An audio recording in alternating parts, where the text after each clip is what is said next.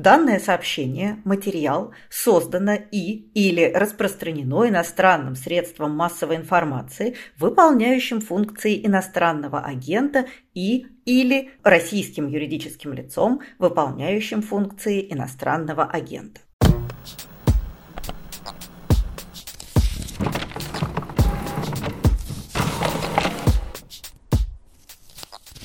Здравствуйте, это подкаст «Предисловие». Я Галина Юзефович, и в этом сезоне мы обсуждаем с моим дорогим коллегой, собеседником, учителем литературы Александром Серапионовым, не поверите, русскую классику. Здравствуйте, Саша. Здравствуйте, Галя.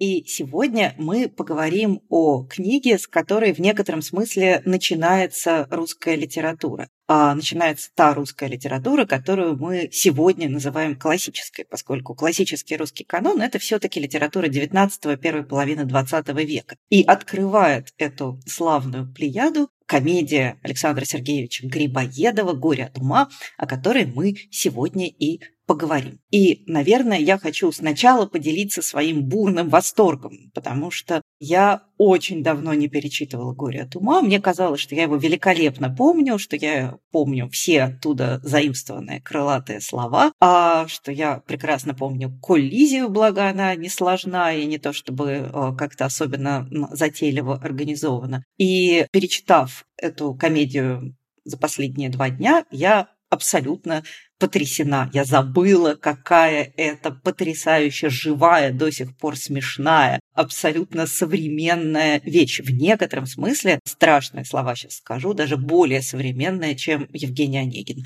Вот. И с этой эмоцией я, наверное, хотела бы начать наш сегодняшний разговор. А я, если можно, я часто эмоционально э, как раз высказываюсь, а сейчас немножко приземлю в сторону истории литературы и какой-то конкретики, потому что мне показалось интересно зацепиться за то, что вы сказали про канон. Потому что действительно вроде как «Горе от ума» такая супер каноническая книжка, действительно супер-супер школьная программа. Более того, из тех канонических книжек, которые живут в языке, да, мы, наверное, про это еще скажем, разошлась на цитаты, но с другой стороны, это интересный пример той канонической книжки, которая значительное количество времени не только не была канонической, каноническая, была, в общем, строго говоря, запрещенной. Вот я сейчас с учениками буквально утром сегодня обсуждал другую такую книжку. Это «Путешествие из Петербурга в Москву» Радищева и «Горе от ума». Это, в общем, два, наверное, главных самоиздата XIX века. Комедия, ходившая в списках, в общем, запрещенная, которая не могла публиковаться. И это, мне кажется, довольно интересный сюжет, потому что то, что нам кажется каноном незыблемым э, и железобетонным, на самом деле в высшей степени подвижно, и иногда в него попадают вещи, которые, ну, казалось бы, до этого не никто их э, там не ждал. И еще такая интересная мысль про современность. Я, на самом деле, горячо поддерживаю, и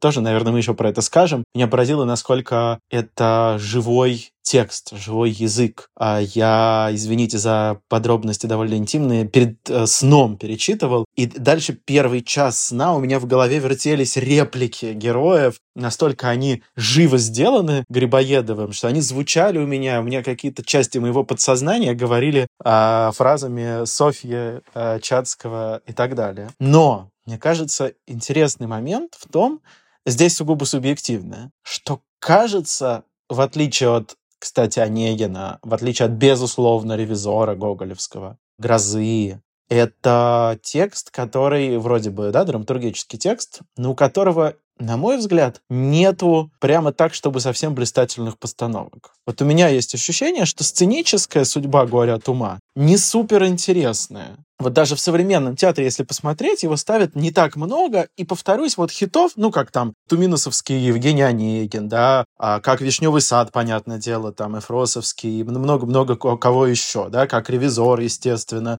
супер хитовый. Нету. И это, мне кажется, тоже интересная особенность. У меня есть ощущение, что с одной стороны, да, понятно, что это драма, написанная для сцены, но с другой стороны, вот настолько в ней важна, оказывается, стихия языка Грибоедовского, что, кажется, с ним соревноваться никакому режиссеру не получается. И вот у меня ощущение, при всем уважении, например, к Сергею Женвачу, его спектаклю, у меня есть ощущение, что э, сугубо субъективно не претендую, потому что спектакль, ну, очень скучный. И когда э, находящиеся в одной комнате герои на протяжении всей пьесы э, манерно ходят и э, спокойно разговаривают, все уходит, все теряется. Это какая-то почему-то непереводимая ни на другие языки, я думаю, ни на другие виды искусства история получилась у Грибоедова. Да, кинопостановок, ну, есть записи спектаклей, но, в общем, тоже ничего интересного нету. Хотя вот интересным образом я в дополнение к «Горю от ума» перечитала эссе Гончарова «Миллион терзаний», которое вот в мои школьные времена считалось обязательным к прочтению в пандан к, собственно, э, комедии Грибоедова. Во-первых, меня абсолютно потрясло это произведение. Это вот тот случай, когда ты думаешь всю жизнь о себе, что вот я типа литературный критик, а потом ты читаешь эссе Гончарова о, о Грибоедове, которое абсолютно нормальное критическое, литературно-критическое высказывание. И ты понимаешь, э, матушка, вот кто критик-то, а вовсе не ты. Это, с одной стороны, такое несколько болезненное переживание, с другой стороны, очень освежающее. Но интересно, что вот э, вы, Саша, сказали, что у этого произведения нету равновеликих сценических или кинематографических воплощений, а Гончаров-то как раз пишет о том, что в его время эта пьеса стала совершенно сценической. То есть это пьеса, которая уже вышла из подполья, уже активно ставится, и все забыли, собственно говоря, о литературном первоисточнике. Все, наоборот, обсуждают постановки, а текст ушел куда-то на задний план. Так интересно, что в XIX веке это было в первую очередь сценическое искусство, а в наше время, да, я совершенно согласна, я с ужасом вспоминаю канонический фильм-спектакль с Царевым в роли Чацкого, который произвел на меня в свое время какое-то бесконечно гнетущее впечатление, потому что нехорошо заниматься лукизмом, но великий актер Царев на тот момент был уже крепко не молод и в лучшие-то годы отличался, ну, скажем так, астигматизмом, вот, скажем, деликатно. То есть смотрел не совсем туда, куда двигался. И поэтому э, спектакль производит впечатление тяжелого абсурда, которого, очевидно, не имелось в виду ни Грибоедовым, ни тем более режиссером-постановщиком в светлые социалистические 50-е годы. И в театре я тоже, я тот еще театрал, но я хотя бы слышу о заметных постановках, и о горе, горе от ума действительно куда-то делось. При том, что главное мое потрясение – это то, насколько они живо говорят и пикируются. То есть там вот, например, есть момент, который я просто слышу, как это звучит в обыденной речи, когда Фамусов э, при скалозубе начинает нахваливать Чацкого и говорит, что вот типа как бы он за ум взялся, а так-то очень жаль, что столько таланта пропадает. И Чацкий абсолютно реагирует так, как реагировали бы мы. Он говорит, а нельзя о чем-нибудь другом погрустить? Самое удивительное, что это же поэтический текст, причем поэтический довольно консервативным образом поэтический. И в то же время я вообще не понимаю, как это сделано, когда сквозь вот эту архаичную по природе своей поэзию пробивается совершенно живой разговорный язык. Я, признаться, пыталась вспомнить другие прецеденты, и просто не смогла. Часто э, сопоставляют «Горе от ума» с мизантропом Мольера. Я думаю, дай-ка освежу того мизантропа в память. Но нет, все-таки там актеры разговаривают, герои разговаривают не, не друг с другом, а с публикой. Они поворачиваются к публике и обращают к ней свои остроумные высказывания. А у Грибоедова это ощущение абсолютно живого, настоящего диалога, когда герои полностью как будто бы выключены из вот этого сценического пространства. Они не видят публику, они говорят друг с другом. И это для меня было каким-то совершенно потрясающим откровением. Даже вот этот пафосный монолог Чацкого о судьи «Кто?», который все в школе учат наизусть. Не знаю, учат до сих пор, Саш? Да, безусловно, да. Так вот, этот пафосный монолог, он совершенно уместен. Он не обращен к публике. Он обращен к Фамусову, к Скалозубу, и он не выглядит искусственным за счет этого. А, действительно, а, не чувствуется историческая дистанция, а, не чувствуется, даже скажу, жестче как бы этот тезис, доводя до конца, мне кажется, вообще в ней очень мало литературности. Хотя и, безусловно, там есть литературные типы. Безусловно, взято, ну, да нельзя банальная ситуация любовного треугольника, ну, куда банальней, да. Взято огромное количество для Грибоедова клишированных амплуа героев, да, ну, там вот Лиза, да, понятно, вот субредка, так, значит, служанка такая вот находчивая вся. Вроде бы все как-то типично, Но ощущение литературности, театральности, условности у меня тоже совершенно не возникает, когда читаю. Кстати, интересно подумать, почему. Да, вот как так Грибоедов сделал, что это а, стало настолько, что этот текст ощущается настолько живым. Могут быть разные истории. Во-первых, мне кажется, что он очень интересно делает. Он, работая с прототипами, с амплуа известными, он все время их, с одной стороны, воспроизводит, а с другой стороны, как бы не до конца, не целиком и что-то еще добавляя. Вот часто про Чацкого спорят, там, кто прототип Чацкого?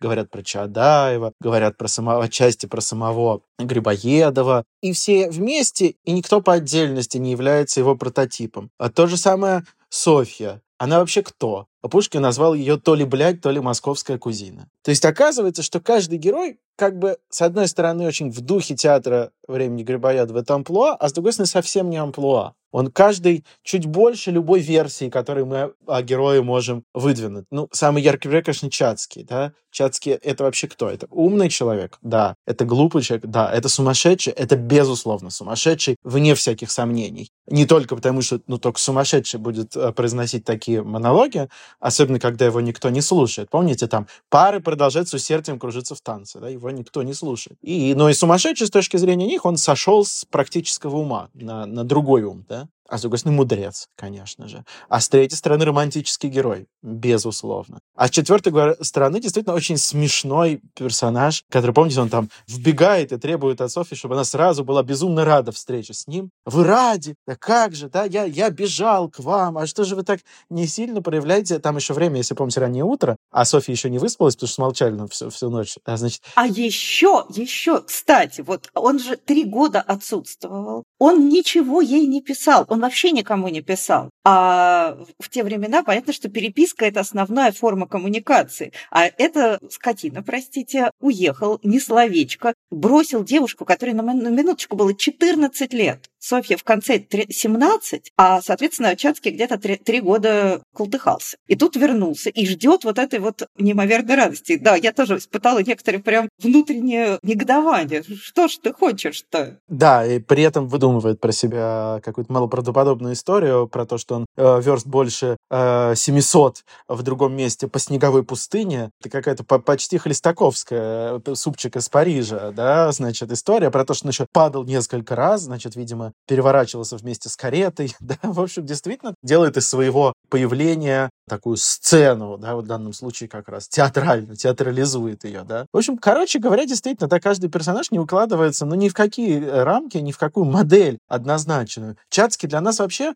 ну, все, по крайней мере, все начало, такая загадка, да, про него говорят со стороны, говорят разное, и вот здесь тоже Грибоедовское, конечно, какое-то удивительное мастерство, перебирают рифмы, к слову, Чацкий, в результате Грибоедов позволяет себе то, что, на самом деле, почти никто из драматургов больше не позволял, он позволяет себе рифму а не просто между репликами разных персонажей, но он позволяет себе рифму между двумя явлениями. Заканчивается одно явление. Хотел бы я, чтобы этот смех дурацкий вас несколько развеселить помог. Дальше мы читаем ремарку, мы уже забыли вообще, что там было. А там слуга говорит, к вам, Александр, одеть Чацкий. И вот этот рифма Чацкий, Дурацкий между двумя персонажами, то есть явно эта рифма принадлежит не персонажу, а Грибоедову. Еще одну версию Чацкого, да, он на самом деле просто дурацкий. То есть он тоже вот все время ускользает от определений. С другой стороны, конечно, ну, э, совершенно очевидно по тому, как он говорит, как он себя ведет, что он, конечно, умен, конечно, образован, конечно, интересен, конечно, невероятно остер, наблюдателен вот в этих первых зарисовках, да, ну что ваш батюшка все английского клуба, старинный верный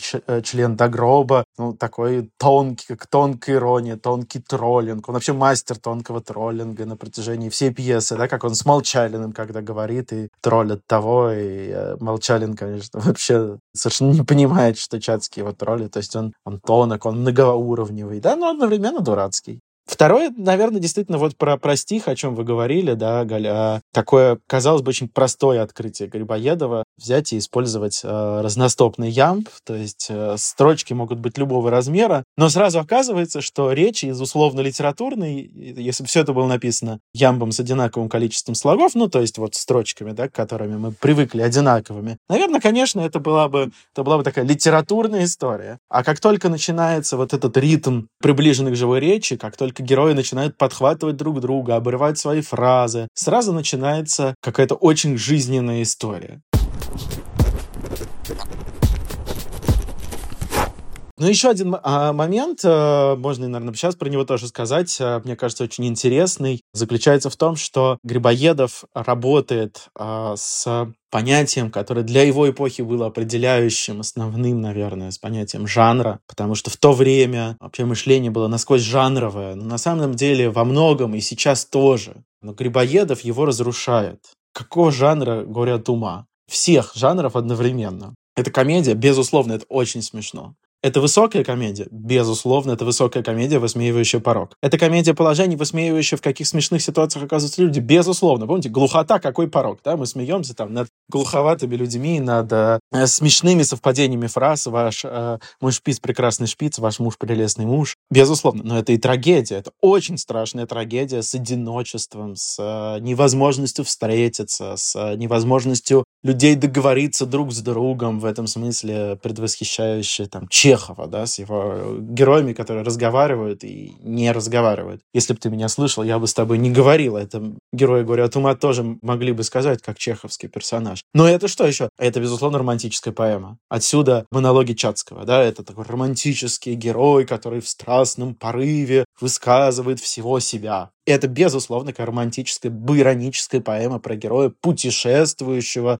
который из ниоткуда он приходит и уходит в никуда, да. Рим Истумина в своем таком, я бы сказал, гротескно щедринском, Салтыкова-щедринском спектакле, который он ставит, э, ставил, а, уже давно не идет, к сожалению, по горе от ума, там в конце вообще ракета улетала. То есть Чацкий на ракете улетает э, неизвестно куда, да? А поэтому это и романтическая поэма. Это и, безусловно, сатира. Там есть даже элементы баллады Жуковского во сне Софьи в начале. Да, это, конечно, это Ленора. Леноре снится страшный сон, проснулась в испуге. То, что этот сон, скорее всего, совершенно не снится, а выдуманный, это тоже добавляет такие классные кавычки, потому что действительно же мы знаем, что Софья еще фактически не ложилась, то есть сна никакого не было. Это выдуманный сон, точно так же, как э, все понимают, что страшный сон, приснившийся Леноре, это тоже абсолютный художественный вымысел. Таких снов не бывает. Кстати, любопытно, что почти с каждым из героев связано про его прошлое, связана какая-то загадка. Это всюду недоговоренность, это всюду какая-то неясность. Причем у не, вот не романтическая, правда же? А, потому что если бы Чацкий был романтиком, до нас бы доносились, не знаю, какие-нибудь слухи о его там подвигах, или были бы какие-нибудь тайные знаки на его челе, что тут никаких тайных знаков на челе нету, да, когда он прибегает, он э, совершенно про это э, не думает и не говорит. И так, на самом деле, со многими героями, да, но знаменитая про Скалозуба, засевший э, в траншею Скалозуб, на самом деле засел в тот день, когда никаких сражений не было, ему дан с бантом не на шею, вот, ну, в принципе, ни за что, да. Но так, на самом деле, с, в общем-то, с каждым героем. Почему и как Молчалин попал в дом Фамусова, да, Фамусов э, дал чин асессора и взял в секретари, почему, как, за что, как это произошло. И с каждым героем вот есть такая какая-то загадка, которая, строго говоря, не имеет романтически условного объяснения, вот как было в романтизме, да, всегда было какое-то прошлое, там, какое-то там, значит, не знаю, как с Печориным, да, которого мы обсуждали, да, значит, вот это любовь с верой, загадочная, подернутая дымкой тумана. Здесь не так. Здесь нет дымки тумана, здесь есть вполне себе живая и понятная незавершенность каждого человека. Каждый герой дан как становящийся на наших глазах, раскрывающийся в процессе э, развития сюжета как-то по-новому и до конца нам принципиально не ясный. Очень интересный пробел. А еще я подумал про реалии 19 века. Тоже интересно, да? С одной стороны, комедия, ну, супер укорененная в э, том времени, в, в которое она была создана. Много деталей быта, очень много подробностей быта. И это тоже, кстати, интересно в ней, э, да, такой, такая экскурсия. Вот знаменитая книга была Гершинзона «Грибоедовская Москва», да, такая экскурсия в Москву 20-х годов. Очень классно, очень интересно. Там и персонажи, там и взаимоотношения между ними, а, там и а, какие-то курьезные истории про человека, который, встречая, значит, императора, несколько раз падал в угоду этого императора. Какие-то, то, что называется, внесценические персонажи. Такой очень густо населенный мир, а, позволяющий нам, в общем, там оказаться. С другой стороны, суперсовременные. Потому что вот если с учениками говорить, особенно там, да, с непрофильным классом, да, которым важно показывать, как литература связана с жизнью, это же такая энциклопедия вполне себе современной коммуникации. Тут у нас есть э, буллинг и, и как устроен буллинг, да, и как разворачивается вот эта вот густая липкая паутина сплетен, абсолютно современно описанная, да, как сплетни рождаются из э, сообщения в WhatsApp, которое пересылает человек один другому. Вот они там тоже пересылают сообщение, а кто-то подглядел и не то заметил, да, помните, он формазон, он пьет одно а стаканом красное вино, услышал что-то другое, передал третьему, а не я другие говорят, тоже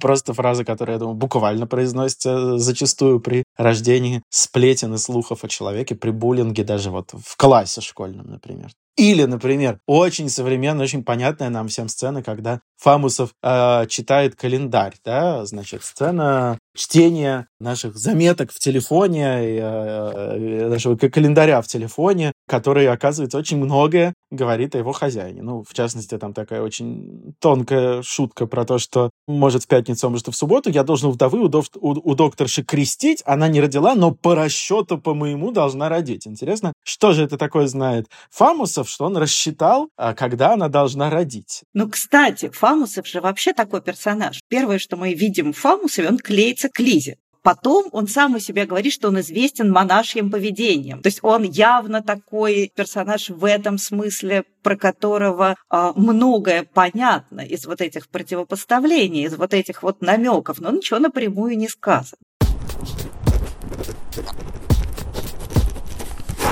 Слушайте, а можно, наконец, мы поговорим про Софью? Я поняла, что а, мы много увлекательно говорим про Чацкого, и действительно, для все-таки, конечно, это история про Чацкого. И пообещала поговорить про Софью, снова чуть-чуть про Чацкого, потому что а, мы же знаем известное определение Пушкина, которое говорит, кто же в этой комедии умный? Да понятно, что только Грибоедов, а Чацкий дурак дураком. И дальше он фактически говорит о том, что а, Чацкий демонстрирует зачатки социальной глупости. Он, ведет, он не то чтобы глуп, он ведет ведет себя как дурак, а если человек ведет себя как дурак, то как мы его отличим от, собственно, дурака? А как раз в моем любимейшем теперь эссе Гончарова, которое я всем очень рекомендую, оказывается, что совсем наоборот, он очень умный, и просто он умный человек, который не может с собой справиться, которому сложно в социальном смысле, но это никак не отменяет факта его безусловного ума. Но вернемся же к Софье про которую обычно ничего не говорят. Вот в советское время, когда я училась в школе, Софья была абсолютно таким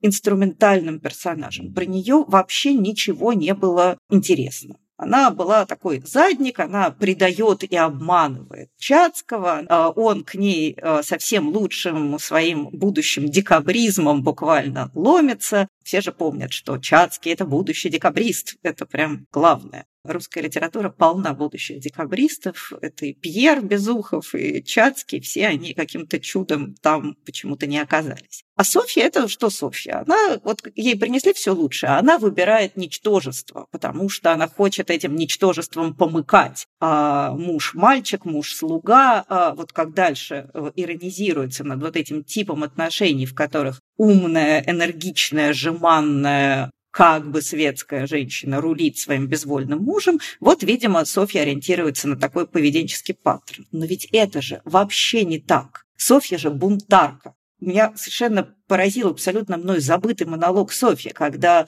Молчалин ей говорит, что-то вы так неосторожны-то, нас же сейчас спалят. А Софья говорит, а я не боюсь, что меня спалят. Хотите, я при всех скажу она, безусловно, выдумывает себе любовь. Она, конечно, начиталась французских романов, и она абсолютно романтизирует действительность, и она себе собирает возлюбленного, ну, слепила из того, что было. Мне это очень напоминает, извините за странную параллель, в дневнике Анны Франк, который э, большинство людей читает как такое трагическое свидетельство ужасов Холокоста, есть совершенно не трагическая, а очень человечная часть, которая посвящена влюбленности Анны Франк в ее соседа, мальчика Петера. И Анна даже сама понимает, что Петр совсем не такой прекрасный, как она пытается себя убедить. Но ей 14 лет, ей надо в кого-то влюбиться, и она выбирает себе как объект вот этого единственного доступного мальчика. И мне кажется, что Софья в некотором смысле делает то же самое. Ей очень хочется любить. Ей очень хочется любить красиво, романтично, поперек требованиям социума. Она хочет настоящей большой любви, она хочет протестной любви. И тут просто Молчалин, что называется, подвернулся. Это не то, что она в самом деле любит это ничтожество, это то, что она любит любовь, она хочет быть влюблена, она хочет быть влюблена классно, красиво, она готова бросить вызов отцу, она а, в значительной степени бросает вызов этому обществу. Она не боится позора, того, что в, тех, в то время является позором. Просто ее выборы – это выборы, не совпадающие с выборами Чацкого. Я думаю, честно сказать, это понятно, что такое дурацкое довольно рассуждение, что если бы Чацкий не уехал на эти три года, возможно, Софья бы его выбрала в качестве вот этой своей романтической протестной влюбленности. Но его же не было рядом все эти годы. И то, как Софья защищает от Чацкого Молчалина, это же тоже очень протестная, смелая позиция. Она ведет себя совсем не так, как положено вести себя женщине той эпохи. И то, что в результате мы забываем, что, что происходит с Чацким, он уезжает дальше путешествовать. А что происходит с Софьей? То есть главный проигравший в этой истории это Софья. Она поставила все на карту, она проиграла. А Чацкий буквально художник не местный порисует, уедет. А Софья-то со всем этим дальше разбираться. Ее отправляют в глушь в Саратов, э, ее э, лишают права выбора, и дальше у нее ничего хорошего. Представление о Софье как о каком-то абсолютно пассивном, безвольном персонаже абсолютно несправедливо. Она, как мне кажется, типичный пример сильной женщины. Она в некотором смысле предшествует Татьяне, которая ведет себя абсолютно так же. Правда же, Саша? Она же правда похожа на Татьяну?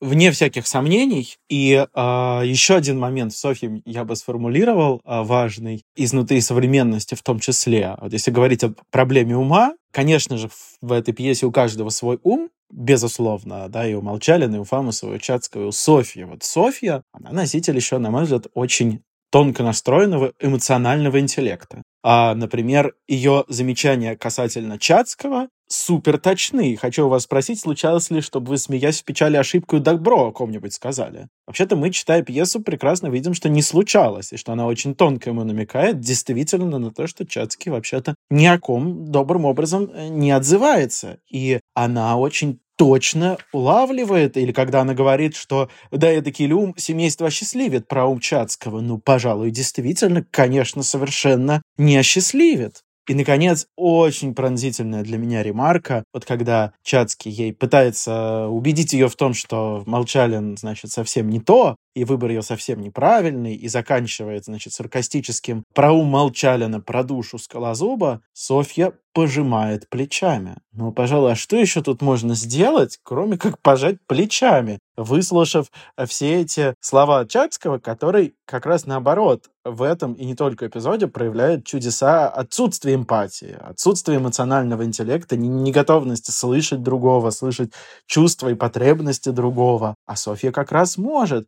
И действительно, уж кого это трагедия, так это Софья, безусловно. Просто в деревню, да, вы правильно сказали, в деревню к тетке в глушь Саратов, но это совсем незавидная судьба. Да еще и Молчалин, которого она любит, э, любит на самом деле Лизу, ну или не любит, а влюблен, а Лиза, в свою очередь, в буфетчика Петрушу. Да, и мне кажется, что у Софьи же есть еще одна важная характеристика. Она не верит Чацкому э, в том, что он так страстно ее любит, как он рассказывает. И я должна сказать, что, прочитав эту пьесу еще раз, я ведь тоже Чацкому не верю. Чацкий, очевидно, такой э, холерический темперамент. Он придумывает себе эту любовь. Он совсем э, Софью не знает. Он придумывает себе, что он ее любит. И он ее в упор не видит, он ничего про нее не знает и не пытается узнать. Вот это меня абсолютно поразило. Он все время ждет от нее какой-то реакции, на которую абсолютно не имеет права. Почему он э, говорит, что в какой-то момент он там ей высказывает претензии, что зачем же вы меня там надеждой манили? Она не манила его надеждой, она с самого начала ему очень четко, ну, в рамках социальных приличий, кстати, абсолютно современных социальных приличий, к тебе прибегает человек, которого ты знаешь всю жизнь, грохается перед тобой на колени, начинает тебя страстно любить. Ты же не можешь ему сразу сказать, пойдите прочь, болван. Ты ему, как вежливый человек, начинаешь говорить, э, ну, как-то, может быть, давайте о чем-нибудь другом. То есть она всю дорогу его очень аккуратно, очень вежливо, очень по-человечески отшивает. При этом еще бережет его чувства до определенного момента, до того момента, как она действительно совершает вот это довольно тягостное предательство, поддерживая версию о его безумии. Но, честно сказать, он ее довел он ее долго провоцирует. И то, что Софья не верит в то, что Чацкий ее любит, она же правильно делает. Я тоже не верю. И я думаю, что и Грибоедов не верит. И то, что э, в результате она проигрывает больше всех, это, конечно, вопиющая несправедливость. И, простите, это такая типичная примета вот этого маскулинного общества, в которой в некоторый мирок врывается, как беззаконная комета Чацкий, все ломает, крушит, а страдает от этого женщина, а Чацкий уехал дальше в карете. Пусть бы она перевернулась. Вот.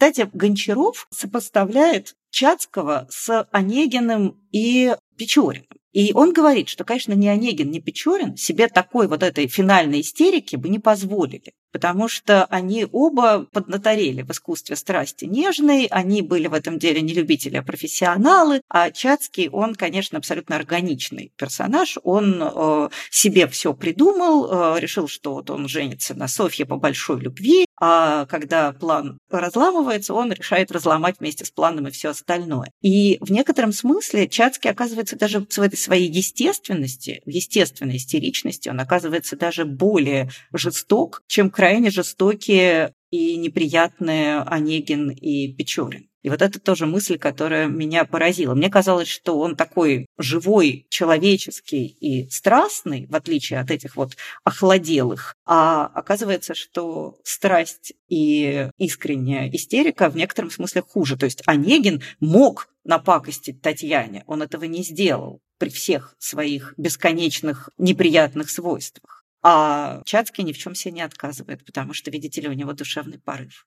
Мне кажется, что в этом смысле Чацкий такой очень еще и подростковый персонаж. Поэтому я себя вспоминаю подростковое время, а, помню, что мне он был очень близок, очень созвучен. И фраза «слепец, в ком я искал награду всех трудов, спешил, летел, дрожал, вот счастье думал близко, пред кем я давеча так страстно и так низко, был расточитель нежных слов, а вы кого себе избрали?» Это очень созвучно подростковому ощущению подростковой влюбленности, в частности, а, да, действительно такой герой-подросток, а, как, как любой подросток а, по, по дороге ломающий э, на своем пути что-то, что ему попадается. Ведь, кстати, он же правда очень молод. Понятно, что в то время категории взрослости были иными, что Софье 17 лет, и она, в принципе, уже невеста на выдании. Понятно, что сегодня 17 лет – это 11 класс, и горе тому, кто подумает об этой девочке как о невесте, а, и правильно, горе. Но ведь мы понимаем, что если Чацкий с Софьей вместе росли, он может быть ее старше на пару лет, но может быть на три года, вряд ли больше, потому что он уезжает путешествовать, вряд ли он уехал путешествовать раньше, чем в 16. То есть, скорее всего, Чацкому это тоже 19 в пределе 20 лет, так что, в общем, действительно его поведение довольно закономерно.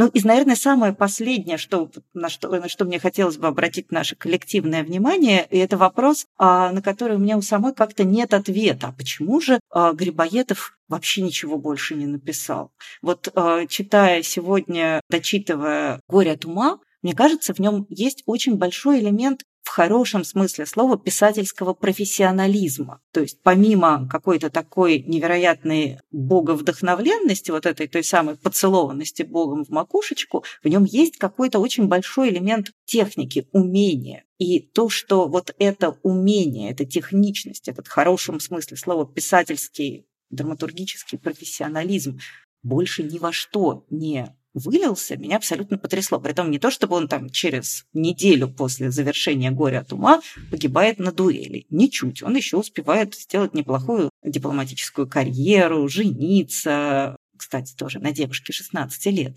заметим в скобочках, попутешествовать. У него большая биография. Почему? Что случилось? Куда делось? Что думает об этом литературоведение и педагогика? Мне кажется, это вообще интересный феномен а, автора одной книги. Мне кажется, это не единственный в русской литературе. Есть простые объяснения, да, связанные с тем, что он действительно, ну, писателем не был, он все-таки был дипломатом. И вообще писателей в первой половине 19 века было не так много, да, вот Пушкин писатель, да, да собственно, и все. Лермонтов-то тоже не писатель, да, Лермонтов военный, Грибоедов дипломат. Это тоже одна из причин, безусловно. Второе, еще может быть действительно вот э, та самая, то самое прокрустово ложе жанровой э, системы, да, из которой удалось по-настоящему выпрыгнуть э, Пушкину, конечно же, да, сломав ее целиком и полностью. Грибоедову только в одном тексте. Может быть, действительно ему было тесно. Ну, два текста, наверное, все-таки «Горе от ума» и «Грибоедовский вальс»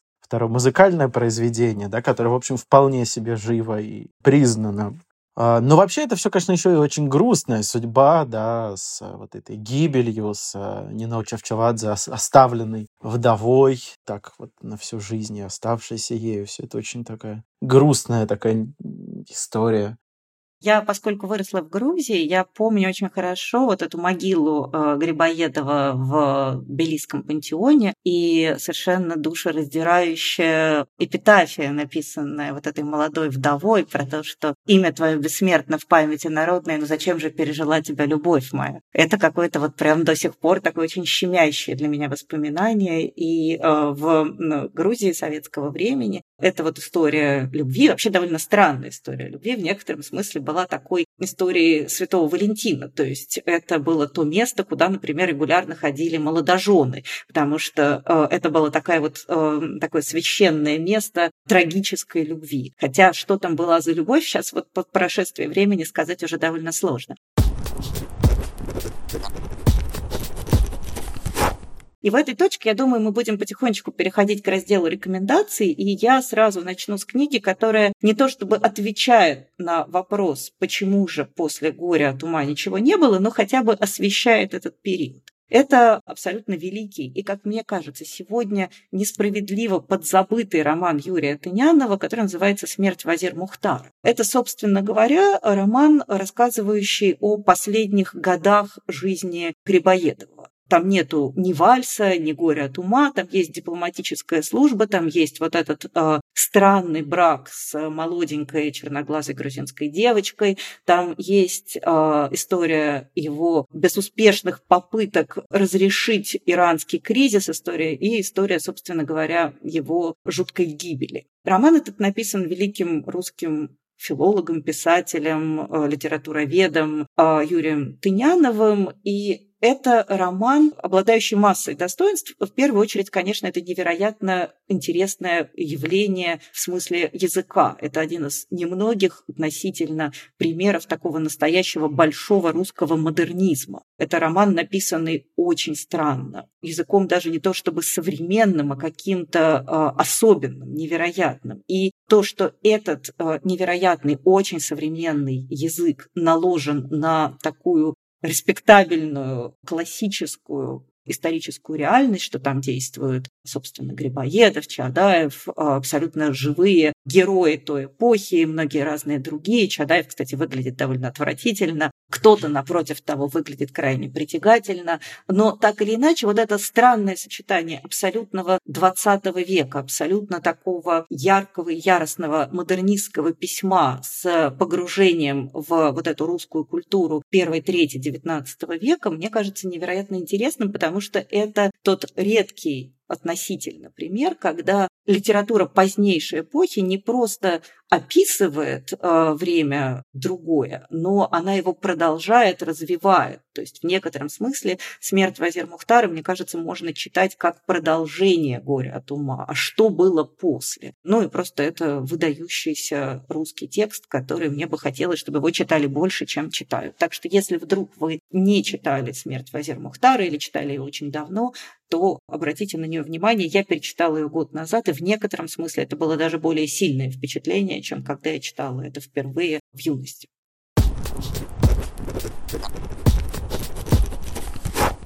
Говоря про эпоху первой половины XIX века, начну с рекомендации не художественной, теперь а научной. Хотя это, это такая хорошая научно-популярная проза тоже, а я думаю про, в целом вообще про книги Лотмана, Юрия Михайловича Лотмана, посвященные русской культуре 18-го, начала 19 веков. Они выходят сейчас очень много, кстати, переизданий а, а, в разных издательствах, в карманных версиях, да, так, в хорошей обложке. Очень доступно сейчас. Беседа о русской культуре иногда называют этот цикл по циклу знаменитых телепередач Юрия Михайловича Лотмана, а, записанный, выложенный, кстати, тоже недавно в а, полной версии на Арзамасе.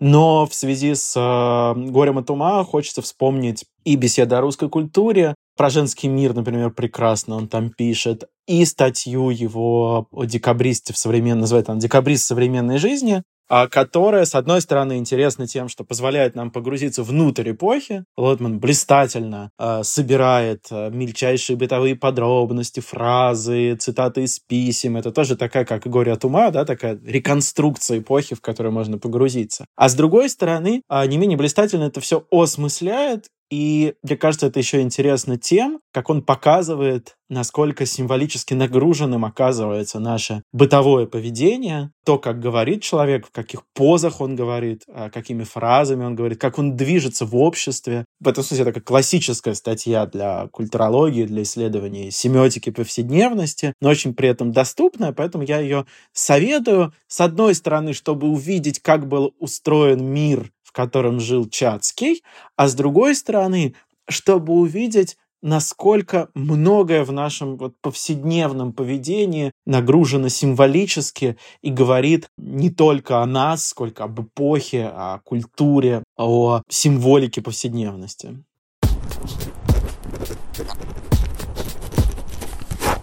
Я хочу посоветовать сравнительно недавно мною прочитанный, это очень стыдно об этом говорить, но тем не менее, невидимая Анастасия Завозова в этот момент, наверное, грозит мне пальчиком, но так или иначе, это роман Джейн Остин «Эмма». Просто я вспомнила Настю Завозову, потому что она такой главный э, евангелист Джейн Остин и, по-моему, крупнейший ее поклонник. Все знают гордость и предубеждение, и разум и чувства, а Эмма в меньшей степени известна. Тем не менее, мне кажется, именно Эмма очень перекликается с горем от ума перекликается она на уровне героя слэш-героини, потому что Эмма, главная героиня романа, это тоже такой человек, который считает, что лучше всех все знает, как Чацкий. Чацкий же вламывается в этот мир с идеей, что он сейчас все, наконец, им поможет сделать правильно. Они живут неправильно, а он их сейчас всех разоблачит и им покажет, как жить правильно. Вот и Эмма в некотором смысле такая же. Она тоже очень ироничная,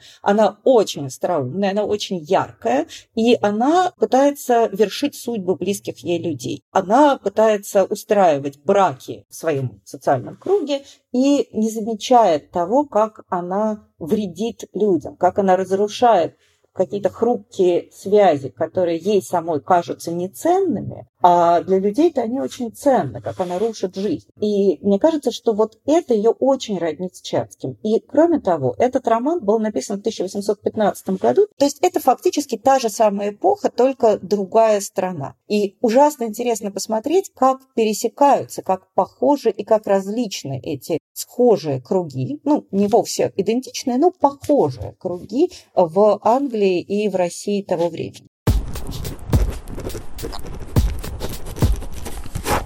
Вторая моя рекомендация непосредственно связана с горем от ума и снова с э, возможностью погрузиться в эпоху, хотя через ее безусловное осовременивание. В издательстве «Самокат» а, выходит графический путеводитель по горе от ума. Его написал э, замечательный современный э, поэт, писатель Алексей Олейников, э, нарисовала Наталья Аверьянова, и это «Горе от ума» с одной стороны превращенное в комикс, самое то для современных подростков. С другой стороны, комедия, снабженная подробными, но при этом очень яркими, графическими, классно нарисованными комментариями. Там и рассказ про то, как был устроен быт той эпохи, как воспитывали дворян, девушек, что было неприлично для них. Ну, в частности, как раз все, что делает София, или почти все совершенно неприлично. Там было э, рассказано про женскую моду, про шесть штучек из дамского будуара, про то, как говорили в то время, какие исторические события имеются в виду. Там э, воспроизводятся биографии героев э, в жанре таких резюме по каждому из них да, что такое Кузнецкий мост, что за улицы, которые упоминаются. И все это очень классно отрисовано в стилистике комикса, э, такого современного хорошего комикса, э, с яркими иллюстрациями, заодно с разными смысловыми такими вставками, например, про мотив ума в комедии, кто и чем и почему умен. В общем, отличнейшая книжка, как для того, чтобы читать самому, погружаясь в горе от ума, а так и для того, чтобы подарить своим подросткам, детям, э, чтобы им стало легче на уроках литературы, так и просто для радости. Графический путеводитель по горе от ума,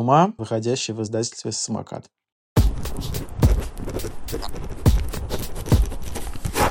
Я хочу порекомендовать в заключение книгу, которая относится к гораздо более современной эпохе, чем то, что я рекомендовала до этого. Это роман, или вернее повесть Антонии Байет, который называется «Морфа Евгения», которая входит э, в сборник «Ангелы и насекомые». Антонию Байт, я думаю, никому представлять не надо. Это великая современная английская писательница, автор детской книги, романа «Обладать», э, квартета Федерики. Э, словом, выдающийся э, современный автор. И Морфа Евгения, наверное, не самая известная ее вещь, но мне она кажется очень пересекающейся с, именно с «Горем от ума».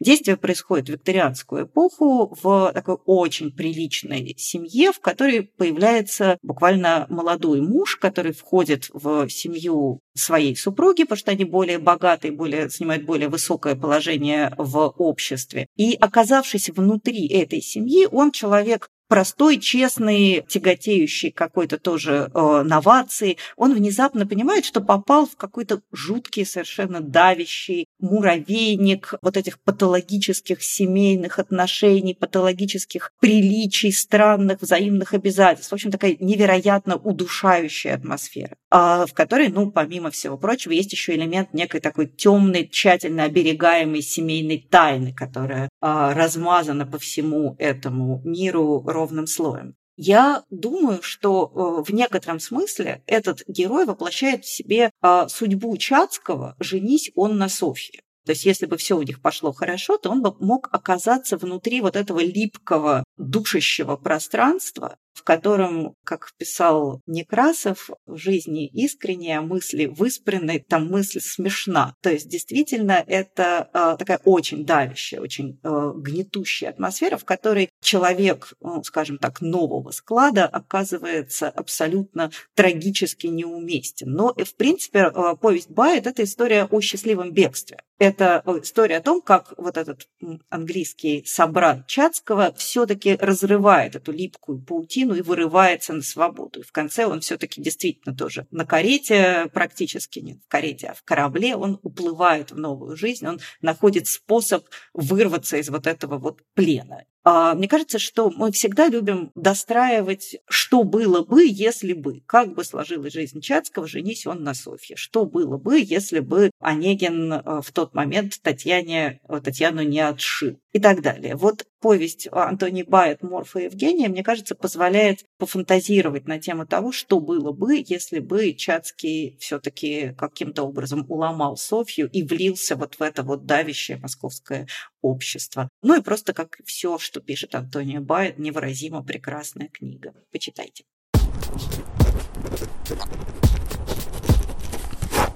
А я тогда еще про еще более современную книгу, даже это не книга, а статья, наверное. Когда я ее сейчас пролистывал, подумал, что, возможно, она вышла вчера в каком-нибудь э, суперпопулярном телеграм-канале. Я имею в виду статью Петра Яковлевича э, Чаадаева «Апология сумасшедшего». С одной стороны, она прямо связана с горем от ума, потому что Чаадаев, судя по всему, один из прототипов Чацкого. С другой стороны, это трагическая история, потому что э, Чацкого назвали сумасшедшим сумасшедшим, и после уже этого Ичиадаева назвали сумасшедшим и упекли под э, домашний арест э, с персональным надзором врача над ним. А, ну вот э, сегодня признают иноагентами, в 19 веке придумали признавать сумасшедшими, потом в 20 веке это активно использовали, да, с Бродским, например, то, что называлось карательная психиатрия. К сожалению, очень актуальный э, для нас и такой биографический сюжет, и отличный текст. «Апология сумасшедшего», где уже после всего приключившегося с ним Чаадаев рассказывает, с одной стороны, о себе, а с другой стороны, о России. И это полный горечи э, рассказ, из которого местами хочется цитировать э, все. Ну, вот это, например, знаменитая фраза про то, что прекрасная вещь — любовь к Отечеству, но есть еще более прекрасная — это любовь к истине. Там же рассуждение об историческом пути России, о ее трагическом историческом пути, и возможно, что многое происходящее сейчас с нами, если не объяснимо э, тем, что пишет Чаадаев, то хотя бы можно как-то это принять как часть большого исторического процесса, э, независящего от нас а, и в котором мы, с которым мы действительно ничего не можем поделать. Это очень грустное сейчас чтение, потому что оно про то же, про что мы думаем сейчас. Да? Вот как так случилось, что? Да? Как так случилось, что страна великой культуры стала страной варварства? Почему? Да? Что произошло? Как, как, это, как это устроено? Но, с другой стороны, как всегда, когда смотришь на, на эти вещи с высоты исторического полета, да, со стороны, немножко с ними примиряешься, смиряешься, и, конечно, никакого утешения не находишь, но какую-то точку опоры в далеком э, от тебя человеке, например, в Чаадаеве, найти все-таки можешь. Я вообще большой поклонник Чаадаева, который был человеком, судя по всему, исключительно неприятным и, а, конечно, невероятно умным и тоже каким-то современным. Я помню, что я читала его философские письма, и было ощущение, что вот просто протяни руку, и ты до него дотянешься. Невозможно поверить, что вас разделяют почти 200 лет.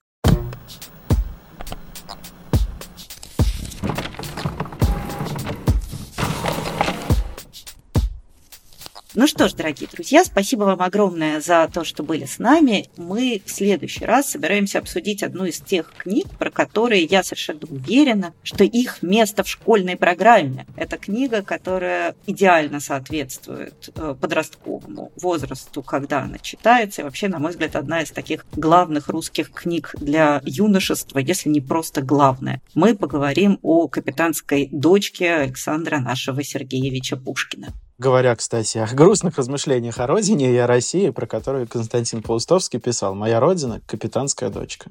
Ну вот, будем искать родину в капитанской дочке. А я Галина Юзефович. До свидания, до встречи. Я Александр Сарапионов. Продолжим наши беседы о классике.